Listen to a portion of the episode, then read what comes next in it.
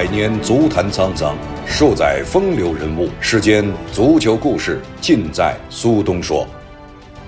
大家好，我是苏东，欢迎收听并订阅由荔枝播客独家制作播出的节目《苏东说》。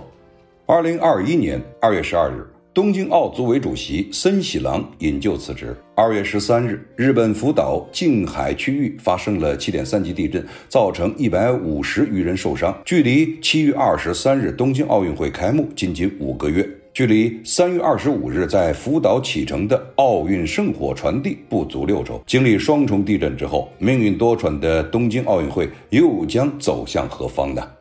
据多家日媒报道称，在二月三日举行的日本奥委会的评议员会上，有委员提出了将女性理事比例提升到百分之四十以上的目标。森喜朗对此表示，有很多女性参加理事会的话，会浪费会议时间。他举例说，女性的竞争意识很强，一个人举手发言，其他人都想发言，那么所需要的时间就要翻倍。他还建议限制女性在会上的发言时间。此言一出，立刻引起了。轩然大波。尽管森喜朗第二天啊，马上就发表道歉声明，称自己违反了奥林匹克精神，是不恰当的表现，撤回不当言论，但是他拒绝辞职。民众对于森喜朗的道歉似乎并不买账。道歉声明发布后，日本国内对其毫无诚意、推卸责任、无异于火上浇油、落伍于时代等批评声音不断的发酵。有报道指出，有七百多名奥运会和残奥会志愿者因为森喜朗的不当言论，宣布退出志愿服务队伍。身为东京奥运会火炬手之一的著名艺人田村淳也发布声明说，由于无法接受森喜朗的发言，决定放弃奥运火炬手的身份。还有部分人在网上发起了联合签名活动，有超过十三万人参与签名，认为对女性持有偏见的人继续担任主席职务不合适。不仅是社会各界，包括了日本首相菅义伟在内的多名政界人士也陆续发表了对森喜朗言论的担忧。菅义伟指出，这与奥运会残奥会的核心理念“男女共同参与”是完全相悖的，是不应该出现的言论。但他并没有权利要求森喜朗辞职。东京都知事小池百合子更是指出，东京奥运会存在严重问题。据日媒对七十个奥运会合作企业的调查显示，超过半数认为森喜朗的言论不可接受。其中啊，二十二家受访企业表示，他们已经收到了客户的抗议电话，要求终止与东京奥运会的合作关系。迫于舆论压力，森喜朗在二月十二日紧急召开的东京奥组委会议上引咎辞职。他说：“由于我的不适当发言引起了很大混乱，给大家造成了很大的困扰，在此表示歉意。我不想成为奥运准备过程中的阻碍。在某种程度上，也许来自赞助商的压力是压垮森喜朗的最后一根稻草。森喜朗被迫辞职，也意味着主导东京申奥的四名主要人物全部出局。二零一三年十二月。”东京都知事朱赖直树，他因为涉嫌接受非法政治现金而辞职。二零一九年三月，日本奥委会主席、东京申奥委员会理事长竹田恒和，因在申奥过程中涉嫌向世界田联前主席迪亚克行贿而遭法国警方起诉，而后辞职。去年，首相安倍晋三因旧疾复发而辞任。森喜朗下台，并不意味着东京奥运会面临的困难就能够迎刃而解。距离开幕式仅仅有五个月的时间，东京奥组委主席一职则不容空缺，但提名选拔工作又陷入了停顿。森喜朗辞职之前呢，曾经力荐东京奥运会运动员村的村长、前日本足协主席川原三郎接任，并且做通了说服工作。而川渊呢，也以准主席的身份接受了日本媒体的群访。但这一交接被日本政府否决。一来，由八十四岁的川渊接替八十三岁的森喜朗，这样的高龄换班，哎，实在不够正面。二来呢，由犯错的前主席钦点接班人，也被舆论一致批评为不透明。也确实，这种推荐和这种最终高龄接班，好像给人感觉有点尴尬。同时，无论是对于川渊或者对于森喜朗来说，下面的工作都不好做。而从二月十六日东京奥组委候选人呃选拔委员会，也就是主席候选人的选拔委员会第一次的会议啊透露的消息来看，日本官方极有可能选择一位女性任职。其实这也是平息森喜朗风波的最好方案。五十六岁的日本内阁奥运大臣桥本圣子，五十四岁的东京奥组委体育总监小谷石可子等人。都成为了最热门的候选人。选拔委员会于二月十七日召开了第二次会议，会后立即向外放风，已经选定桥本圣子出任东京奥组委主席一职。但是啊，不少日本媒体透露，桥本或无意出任该职务。无论他接不接手这个烫手山芋，或者说东京奥组委无论未来由谁来掌舵，都会面临着非常大的麻烦。就在森喜朗引咎辞职后的一天啊，日本福岛近海区域发生了七点三级的地震。原本作为震后复兴的象征，福岛将于三月二十五日迎来东京奥运会火炬传递的第一棒。十年前福岛核泄漏事故的阴影仍未消散。二月十三日突然发生的福岛地震，令东京奥运会增添了更多的不确定性。经过东京奥组委确认，奥运火炬传递的起点。福岛国家足球训练中心并没有在地震中遭到破坏。地震波及地区内将承办奥运会赛事的福岛县东马体育场、仙岛县工程体育场和茨城县鹿岛体育场也都没有受损。虽然日本官方称此次地震不会引发海啸，但目前地震已经造成了一百五十余人受伤。福岛第一和第二核电站均发生了轻微的泄漏。这依然会引发外界对于东京奥运会的担忧。东京奥运会啊，目前最大的难题依然是不明朗的新冠疫情形势与巨大的国内舆论压力。从日本国内情况来看，疫情形势正往积极方向发展。一方面呢，日本的每日新增的新冠病例已从今年一月份的最高峰七千八百五十五例一路下跌，目前呢维持在一千五百到两千例之间。另一方面，日本于二月十七日正式启动了新冠疫苗接种行动。据路透社报道，虽然日本在推出疫苗方面呢远远落后于啊其他的地区，但已经从英美两国订购了一点四五亿份的新冠疫苗。这意味着日本有望在奥运会召开前实现全面接种，从而达到群体免疫的状态。但仍有不少日本媒体和专家认为，一旦奥运会需要打开国门迎客，可能就会带来巨大的不确定性。而与此同时，日本国内的舆论愈发看衰了奥运会的前景。日本知名的智库东京商工调查十五日公布的最新调查显示啊，超过半数的日本公司认为东京奥运会应该取消，甚至推迟进行。仅仅百分之七点七的受访企业认为应该按照计划进行。即使在日本全境铺开的圣火接力活动，也会面临着重重压力。岛根县知事丸山达。在近期也表示，他对日本中央政府和东京都政府的防疫措施非常不满。岛根县不应冒着疫情传播风险举行圣火传递。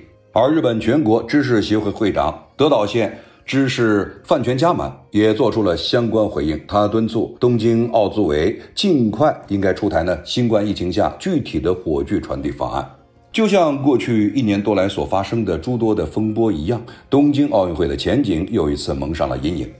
二月十八日，东京奥运会和残奥会组委会召开了理事会，正式选举桥本圣子为东京奥运会和残奥会组委会主席。东京奥组委终于迎来了一位救火的女性主席。桥本当即在会上就立下了军令状，表示将完善体制，让大家感到能够安心、安全地度过东京奥运会。此前啊，八十四岁的前主席森喜朗，他的一通女性参与这个会议会浪费时间的这种言论，让自己在十天之内火速下岗。临危受命的桥本，怎么看都是最佳人选。她是曾经参加过七届奥运会的优秀运动员，在菅义伟内阁唯二的女性部长，也是最有可能尽快结束此番女性偏见风波的关键人物。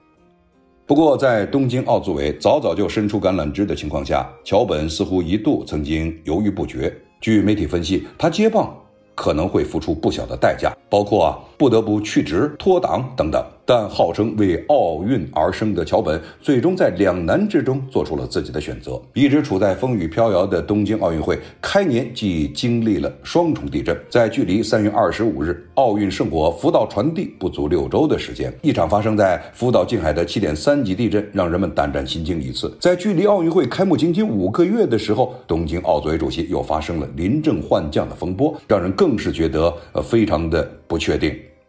毫无疑问，历经劫难之后的东京奥运会，亟待新任主席桥本带来一剂定心丸。森喜朗十天之内闪电辞职，一度让东京奥组委措手不及。他们紧急成立了推选委员会，希望能够在最短的时间内选出继任者。据悉啊，该委员会呢包括了八名委员，男女各半，分别由。东京奥组委官员和前日本奥运国手组成委员们很快对遴选条件呢达成一致，即候选人需要被公认为在体育界有功绩，对举办奥运会有强烈的责任感和意志力，在国内政商各界拥有威望，具备超强的组织协调领导能力，享有国际影响力，持有民间人士的身份等等。值得一提的是，为了挽回森喜朗失言事件导致的负面影响，推选委员会啊。更加倾向候选人是专业运动员出身，并且最好是女性。其实，在最终人选公布之前呢，还出过一段小插曲。据日媒爆料啊，森喜朗在辞职之前，刚才提到就是建议由东京奥运村的村长、日本的足球教父川渊三郎接任。川渊三郎呢，本人也是有意思来接棒的。但是啊，东京奥组委担心由森喜朗指定继任者，恐怕会招来更多的异议。多方压力之下，八十四岁的川原三郎随后他自己也表示，自己啊没有任何的意愿去任职。而在奥组委内部中，呼声最高的是五十六岁的奥运大臣桥本圣子，她也是菅义伟内阁仅有的两名女性部长之一。自森喜朗辞职之后，桥本一直都是东京奥组委新主席的热门人选。二月十七日，推选委员会在第二次会议之后，对外就声称桥本圣子是唯一的推荐候选人。桥本出生于一九六四年东京奥运会前夕，名字中的“圣”字源于奥运圣火，因此也被媒体冠以为奥运而生的人。桥本的职业轨迹也和奥运呢息息相关。她曾经是亚洲顶级的女子速度滑冰选手，参加过四届冬奥会，并且在一九九二年法国阿尔贝维尔冬奥会上夺得了速滑一千五百米的铜牌。同时，他还是日本最出色的场地自行车运动员，参加过三届夏奥会，多次的奥运参赛经历让桥本成为了第一位出战夏季和冬季双料奥运会的日本女子运动员，也是参加奥运会最多的达到七届的日本选手。这个呢，确实要值得一提，就是桥本圣子。我相信可能。呃，年龄稍微大一点的体育爱好者，或者说是奥运爱好者，对于桥本圣子，可能这个名字并不是特别的熟悉。但是你如果看到他这个人，或者说看到九十年代在冬奥会和夏奥会出现的这个面孔，应该感到不陌生。我记得在当时呢，很多的媒体都报道，就是。作为一个两栖奥运会的选手，能够取得成绩，那本身就是一个奇迹。而且她还是一个女性。我们知道，像场地自行车，包括了速度滑冰，对于体能的要求是非常非常高的。而桥本圣子能做到这一点，那确实她的毅力是一般人所比不了的。一九九五年，桥本开始涉足政坛，作为自民党代表当选为参议员的议员。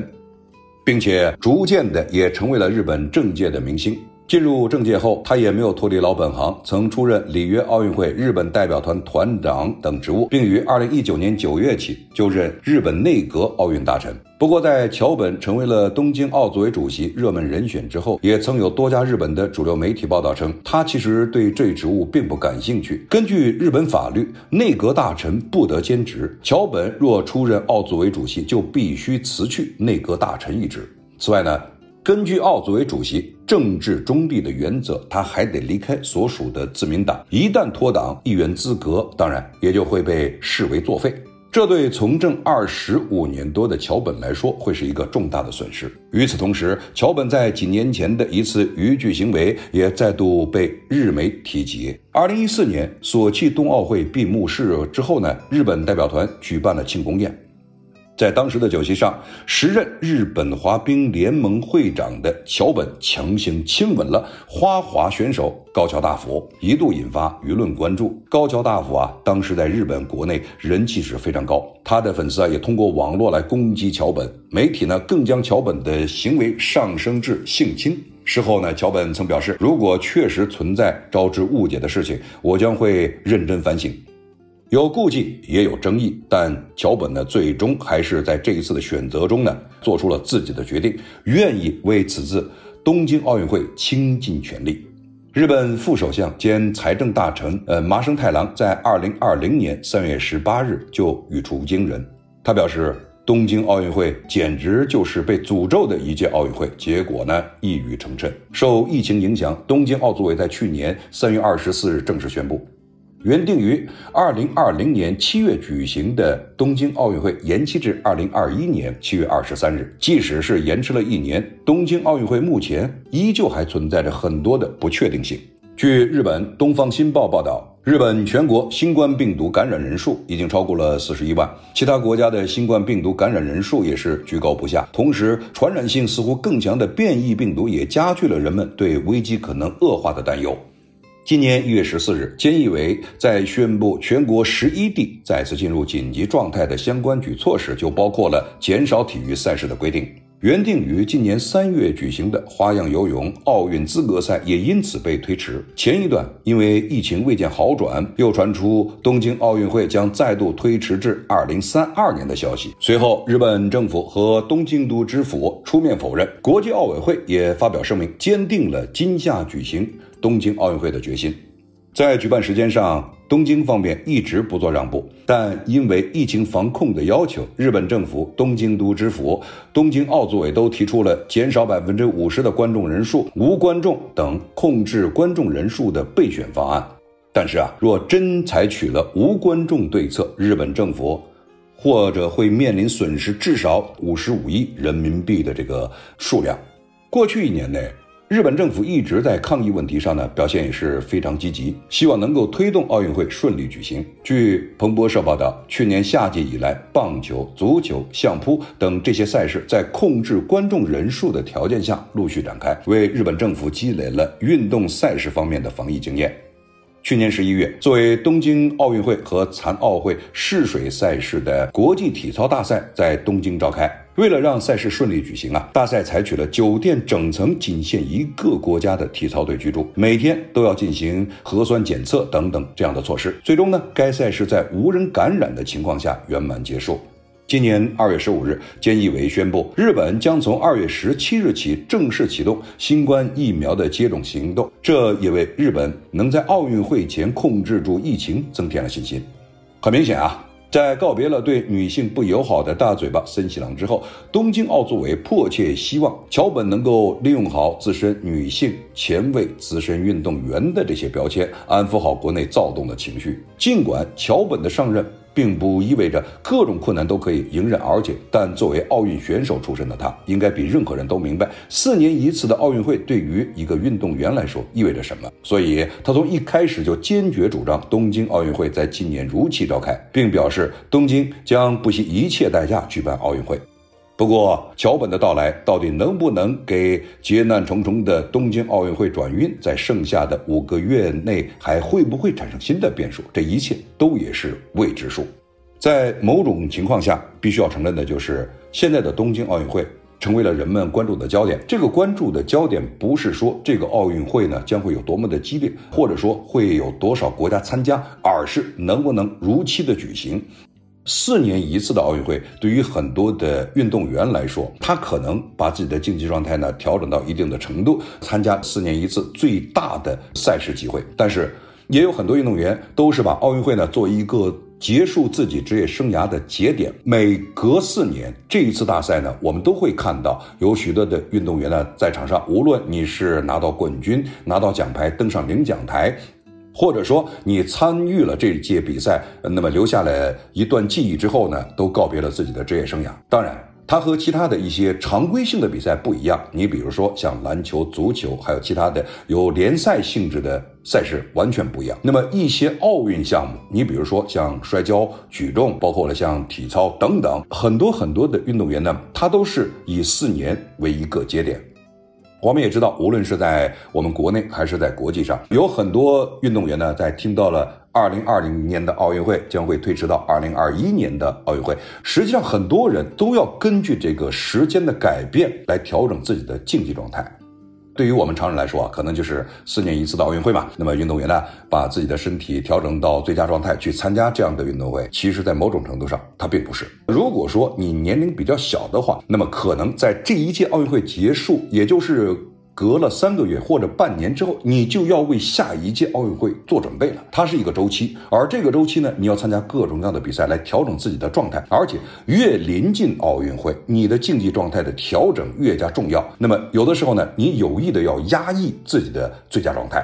要把自己的最佳状态放到奥运会比赛的时间，所以说对于运动员或者这些奥运项目的教练来说，这种竞技状态的调整其实是非常艰难的，并不是我们常人所说的你每天坚持训练啊等等。实际上呢，奥运会从历史角度来看呢，这是一个盛大的 party，而这个 party 实际上最高兴的是什么样的人呢？就是那些应该说毫无希望拿到奖牌，但是能够参与的人。当然，其次就是。我们观看奥运会的人，因为它毕竟是一个全球性的体育竞技的呃盛会，而这个盛会呢，给你带来很多很多的愉悦。但是真正那些竞争奖牌的人，他的压力之大，不是我们常人所能想象的。对于东京奥运会来说啊，呃，根据调查显示呢，有近三分之二的日本企业反对按照计划来举办东京奥运会。上一次调查就显示出了，尽管发生了新冠疫情，大多数的企业都还支持举办奥运会。此项企业调查显示，百分之三十六的日本公司呼吁推迟东京奥运会，百分之二十九啊要求取消，当然，其余的百分之三十五希望能够继续进行。而这一结果与最近的民调呢也相吻合，其中呢包括了读卖新闻上周啊所进行的一项调查显示，由于疫情，大多数的日本人反对今年夏天举办奥运会。